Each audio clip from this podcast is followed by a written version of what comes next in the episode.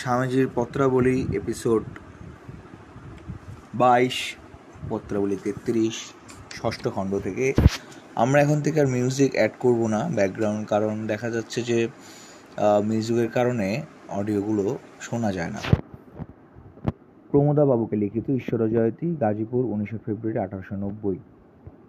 পূজ্য পাদেশু, গঙ্গাধর ভায়াকে আমি ঘুরিয়া ঘুরিয়া বেড়াইতে নিষেধ করিয়া ও কোন স্থানে বসিয়া যাইতে পরামর্শ দেয়া এবং তিব্বতে কি কি সাধু দেখিয়াছেন এবং তাহাদের আচার ব্যবহার কি প্রকার, সবিশেষ লিখিতে এক পত্র লিখিয়াছিলাম। তদুত্তরে তিনি যে পত্র লিখিয়াছেন, তাহা অত্র পত্রের সহিত আপনার নিকট পাঠিতেছি, পাঠাইতেছি।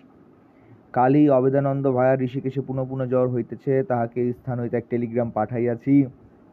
উত্তরে যদি আমার যাওয়ার আবশ্যক তিনি বিবেচনা করেন, এই স্থান হইতে একেবারেই ঋষিকেশে যাইতে বাধ্য হইব।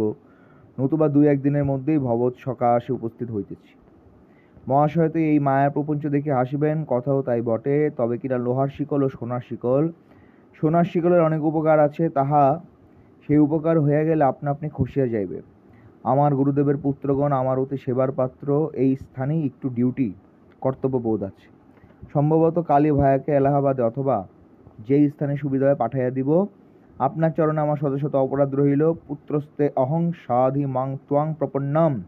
আমি আপনার পুত্র শরণাগত আমায় শাসন করুন শিক্ষা দিন। কিমিদিকমিতি দাস। নরেন্দ্র